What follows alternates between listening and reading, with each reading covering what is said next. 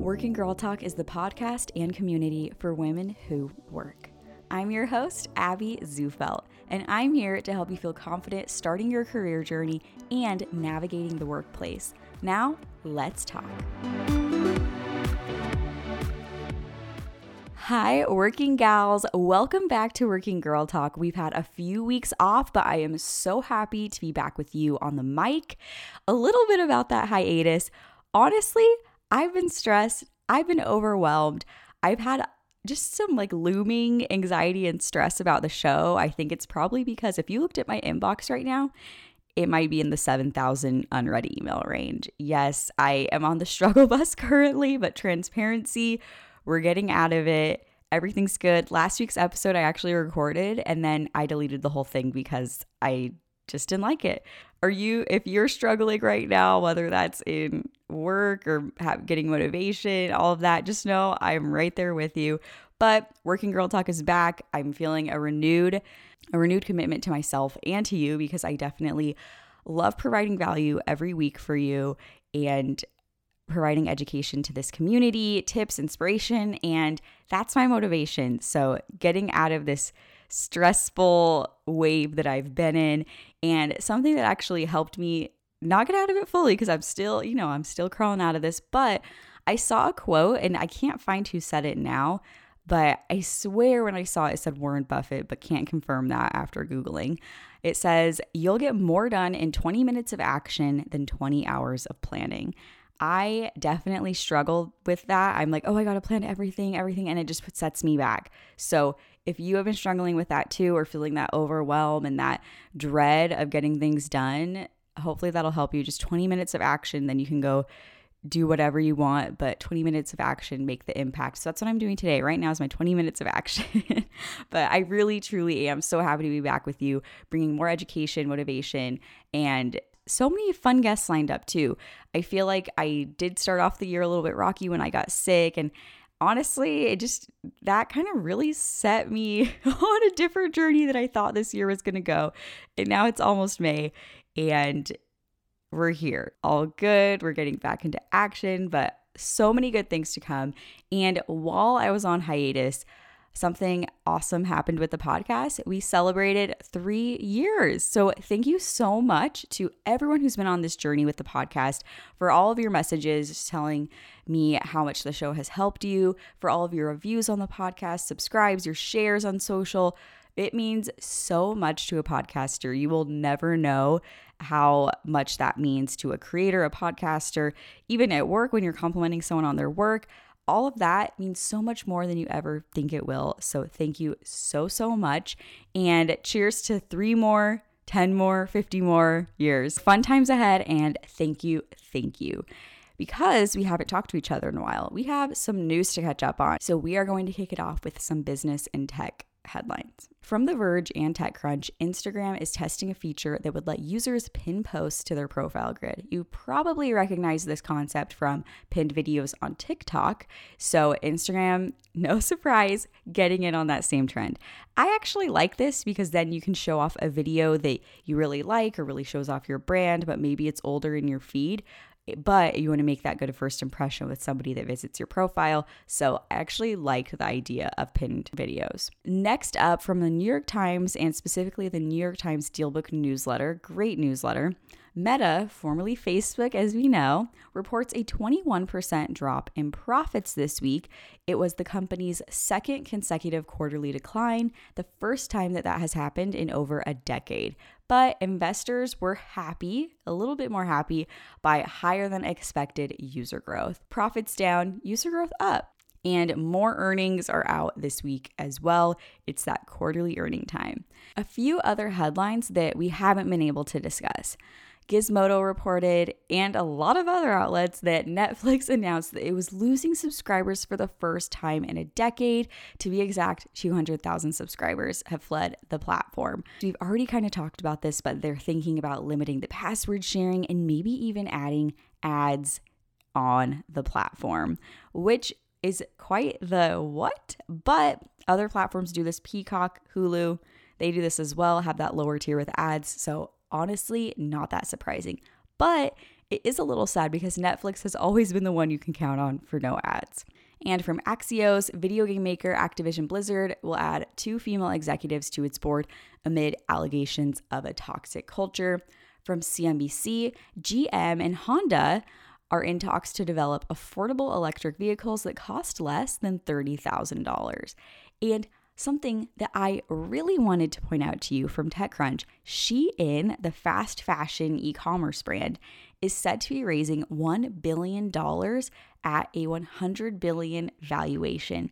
And those are it for our headlines today. Make sure to check out the Working Girl Talk Instagram and the show notes if you want to see links and more stories. I was recently talking with a college student who's graduating soon.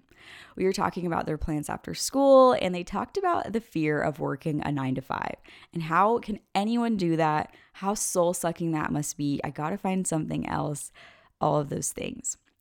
Fortune.com recently reported that Zillennials, the micro generation that includes the youngest millennials and oldest Gen Zers, are particularly unhappy at work right now. According to a report from MetLife, an insurance and benefits company, you may have heard of them, employees born between 1993 and 1999 are the most unsatisfied of all workers. It found that job satisfaction across all generations is the lowest it's been in 20 years. Why are we so miserable at work? What's going on here? And even those who haven't even joined the workforce full time are fearful of it. There's that dread, especially when it comes to maybe the more traditional job. I'm actually in that zillennial generation that they referenced. And a lot of my network is, a lot of the listeners of this show are. So, what's going on? Why are we so unhappy at work? Well, as I was diving into the data, a few thoughts came to my mind that I want to share. Number one, if you are feeling that miserable dread, that unhappiness at work, just know you are not alone. Obviously, the, the data says it. I mean, there's always surveys that kind of discredit each other and sample sizes, all of that, but they do provide a good picture usually. So just know if you are feeling this way, you're not alone. There are many many in all caps out there that who are who are struggling at work. Even I at the beginning of the show kind of shared my struggles of just feeling overwhelmed with work and we all have so much going on, especially over the last few years that work can get a little dreadful. And I've worked in miserable environments. I think we all have. Maybe you're in one right now. And even after talking to others, I know there's even way worse environments that I've ever experienced and can't even imagine. It can get better. It can be so hard to hear that, though, if you are currently struggling at work. So just know you're not alone, and hopefully you can take some comfort in that. Number two, I also think we need to look at the current state of companies in the workplace right now.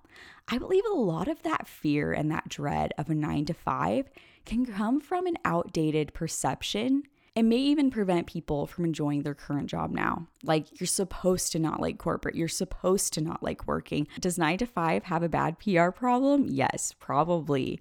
And I say this as somebody who lives in both worlds a more corporate nine to five and my own business on the side both have their ups and downs for sure. Whatever route your work journey, your career journey is going, both have their ups and downs, and both may be a better fit, a better option for somebody. But why I said it, I think it's important to look at the current state of companies now is because it's changed. Sometimes I think we think of the traditional nine to five or even startups or these workplaces as they were back in the day when not flexible, you had to be there for 20 years and that's it. Whereas now, if you look at the current state of the workplace, a lot of jobs are offering remote work options, more flexible schedules, interesting benefits, health benefits, things that maybe they weren't offering before. I think it's important to kind of assess the current state of your workplace now to see is it just a bad perception or are things really bad too? Because that definitely can be the case. Number three, it's also important to remember that jobs are individual. What works for you may not work for someone else. And it's okay to try new roles and experiment in your career path, whether that's finding a new job or even asking for some new responsibility at work to test the waters. It's okay to try new things. Again, we don't have to stay at the job for 20 years if it's making our life miserable. But I think it's important to give it a fair chance, which which leads me to my number 4 thought when I'm assessing all of this is I think it's fair to say you have to give your job a fair chance or the industry or the workplace environment that you're working in. We all have bad days and hard times. So is it a bad day, a bad week, or is it a bad job? And I think it's definitely important to kind of assess that and see what's going on here. Happiness at work is something we all want. I know I know you want it who's listening right now. I know I want it. No one wants to be miserable at work. We spend so much of our life there. We do not want to be miserable at work and we shouldn't be. There are a lot of factors that can go into being miserable at work or unhappy at work, unsatisfied at work. There's the environment, the policies, the actual work you're doing, the industry, sadly sometimes the people, your health, your personal health struggles can impact your work life, and even things going on in your personal life can impact it. So it's very individual, but I think it's something to be thinking about too if you are feeling this way. And hopefully, some of those tidbits can be helpful as you're kind of assessing why am I struggling at work? How can I fix it? Maybe I need to find something else. And if you want to explore this topic even further, I would definitely recommend going back to some of the past episodes of Working Girl Talk, specifically the episodes titled When to Quit Your Job, Do Dream Jobs Exist, and How to Find Your Fit. I think those will really help you if you are struggling right now, feeling that dread at work, that dread going to work. And if you are feeling that right now, like if you're listening to this driving to work feeling that dread, just know I've been there. So many people have been there, and it is not a good place to be. You may get out of it, but you may need to find something else find a new career path. There's nothing bad about exploring new options, but it's also nice to kind of give it a fair chance too and see if something can be changed in your current position or current workplace. So I hope that helps you get the gears thinking.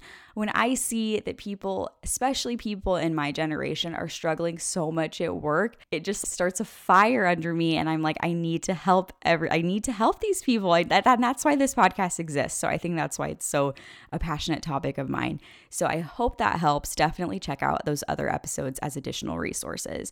And lastly, to end the episode, I always end it with a Friday favorite, something I liked that week, something that inspired me. I have two things this week actually.